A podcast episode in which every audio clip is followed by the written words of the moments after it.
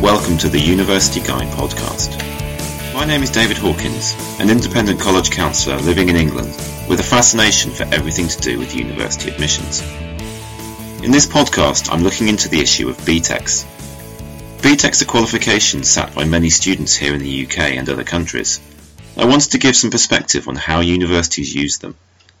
I started off by speaking to two teachers from the King's School Bruton, school about an hour away from me in Somerset, England, and who offer a number of BTECs. I spoke with their Director of Studies, Dan Cupit, and Head of Sixth Form, Will Dawes, and I began by asking Dan to describe BTECs. Actually, the BTEC process itself is quite complicated. There's so many different BTECs, so many different levels, um, those that count um, towards the government stats, those that don't. Um, so it's really challenging. But um, essentially, the, the best place to start is that most schools, and particularly ourselves, we run something called the National um, BTEC program. So BTECs can be split up into eight or nine categories, one of which are the BTEC Nationals. Um, and that's the essentially the equivalent of a level three qualification. So it's meant to be the same um, as an A level, pretty much. But within that, you've then got the possibility to take various different levels. So you've got the certificate, you've got sub-diploma, the 90 credit diploma, the diploma. It goes on and on, and you can keep building them up. And that's one of the reasons why we, we really do offer them, because they are essentially modular in how they're assessed. There is the ability for a learner to keep building on the work they've done already. Um, but then again, you know, the downside of it is, is exactly what I've just mentioned. The admin side and the actual teaching side and tracking side is quite challenging from a from a school's perspective.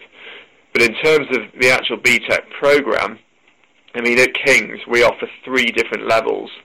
Um, you sort of have to excuse me. I'm sort of speaking slightly old terms because actually the BTECs were reformed last year. Um, but if I sort of speak it in, in sort of general also, if I sort of generalize it across the BTECs, we offer three levels. So we've got the certificate, um, which is the same as a, an AS um, in a subject. We've got um, the sub-diploma, which is 60 credits. That's the same as an A level. And we have got the 90 credit diploma, which is the equivalent of one and a half A levels. Um, so, so they're the three qualifications that, that we offer. Why does a school like King's Bruton, which traditionally over many years would have only offered A levels, now deliver a range of B BTECs to students? Okay, um, essentially we, we had to adapt our, our sixth form curriculum um, after the government reforms of A levels. We became very aware that a number of our pupils um, would struggle with the challenges of the new uh, linear A levels and the changes to both the courses and the examinations. Um, we decided that actually a more vocational route for some of our learners um, would be better uh, and a route that didn't require substantial linear examinations. Um, we looked at various qualifications that were being offered and we actually found that the BTEC qualifications, um, because of their essentially the, the way they're assessed, um, the content that they cover, um, but also the, the weighting they have in terms of UCAS points, um, we, found that they were actually the best option for our pupils. So we adapted our sixth form curriculum so that essentially a pupil in the sixth form could study um, either entirely BTECs or they could have a program that was made up of both BTECs and A levels. And we found that actually the BTECs complement the A levels really well and give many pupils a really, really worthwhile qualification in the sixth form a fantastic route, some great experiences, um, and have allowed them to go on to university um, without the hassle of long linear examinations. Fantastic. So, for, for both of you, what sort of your students coming out of a GCSE program are choosing to take BTEC? So, I would say that actually that's changed over the last few years. Initially, um, we offered three BTEC programs, and we had uh, four or five pupils on each of those programs. But when I look at them now, BTECs have grown and they've been hugely successful. And part of that is because both pupils and parents have become more aware of the strength of the BTECs. So if I go back four or five years, then actually the pupils taking the BTECs were essentially pupils who had maybe found certain GCSE examinations challenging, had struggled with the, the exams and had concerns over linear A-level exams. Um, they were traditionally pupils that may have achieved B, C, D grades at GCSE um, uh, and maybe looking to either resit you know, English or maths alongside that. However, when I look at the people that are taking BTECs now, we have pupils that have achieved AA star grades um, at GCSE, but actually they like the content of the BTEC, they like the stability that BTEC offers, um, and they like the fact that actually the BTEC is a program where if you put, uh, so if you try your very best and you put all of your effort into the actual subject, then you are guaranteed to get the qualification that you deserve. Unlike with an examination where you can try your very best for two years, um, revise as hard as you possibly can, um, but actually it does come down to an examination and there's still that element of risk. So, I mean, uh, an example would be that we had a girl last year who um, recently went off to Loughborough um, and she ended up achieving A star grades at A level alongside a BTEC qualification. So we are getting a, a full range of pupils studying the BTECs in the sixth form. Fantastic. I guess that leads on nicely to sort of your area of, of specialism in this, Will, in that your students are therefore applying to universities in the UK with BTECs. Where are students accessing at a university level with a BTEC qualification? So what we found um, over the last uh, couple of years, in fact longer than that, is that students are able to access pretty much a full range of universities. At, at the top end, Oxford and Cambridge are, are, are, still a bit suspect over the preparation of a BTEC, but pretty much any other university, including the vast majority of Russell Group universities, are open to the, uh, the, the, qualification and the learning uh, skills that BTECs have brought with the pupils. So, for example, uh, last year we had pupils getting into the likes of Manchester, so we're talking Russell Group there, then we're uh, also Surrey, Loughborough, universities like that. Um, and what I've seen is that they look at BTECs in two different ways. Um, one of which is if a pupil is purely studying BTECs, so that's if they're going right up to the diploma or the extended diploma level, then they will be uh, specific over the, the actual BTECs that pupils are studying and make sure that they mesh with the course that they're applying for. But when we're looking at 90 credit subsidiary certificate level uh, BTECs, they look at them as a combination with the A levels.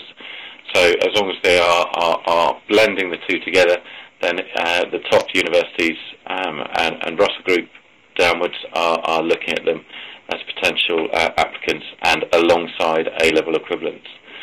So they, they view them in a variety of ways. Where universities look at points, so many universities just simply look at UCAS points now, um, then they are given equal weighting to the A-level uh, requirements.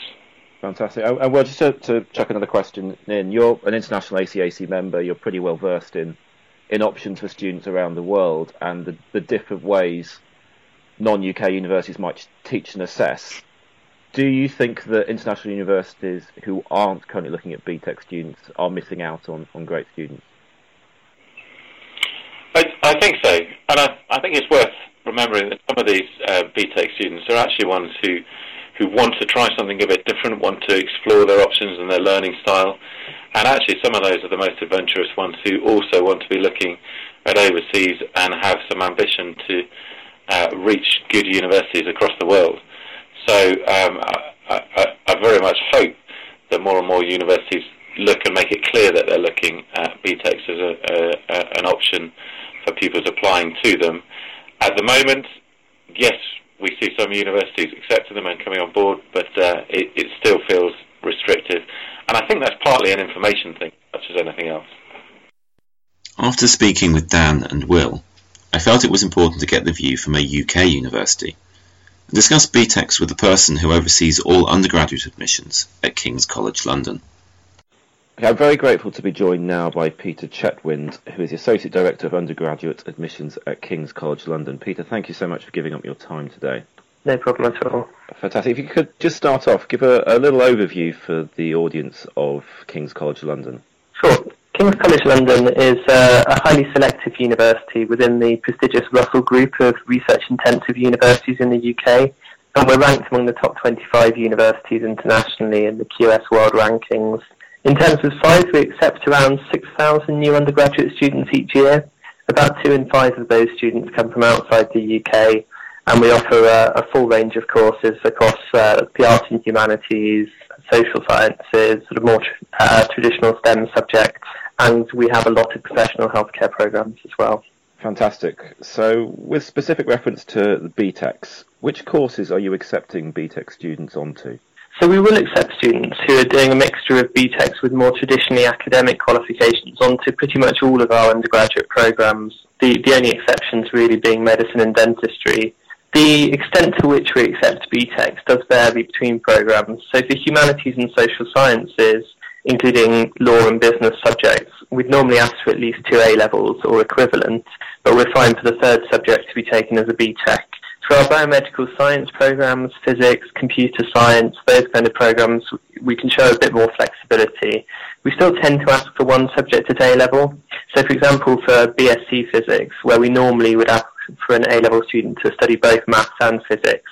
We will consider students doing a BTEC diploma in applied science, which is an equivalent scale to two A-levels, as long as they're also doing maths at A-level and they've studied a sufficient amount of physics within that BTEC diploma.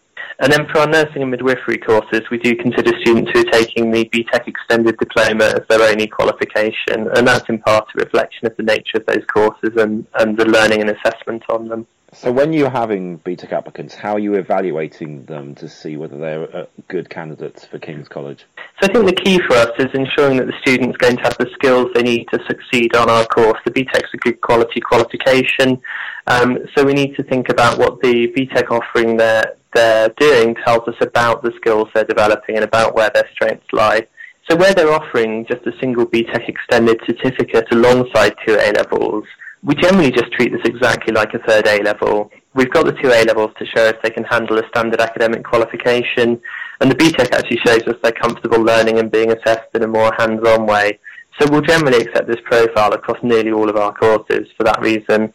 In a similar way with nursing and midwifery, where we regularly accept students who are only studying the BTEC extended diploma, we don't really differentiate them from students on other qualifications because we've not seen a, an issue in the past with them uh, succeeding on the course.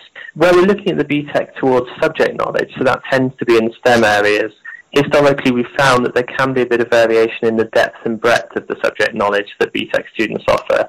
So we've tended to look a bit more closely at exactly what modules they're studying, and in some cases we do interview the BTEC students uh, to get more of a sense of the individual learner's understanding of their subject. But that's an area that we're currently reviewing as the BTECs have undergone a substantial reform recently, and we think there's a bit more rigidity to the curriculum now.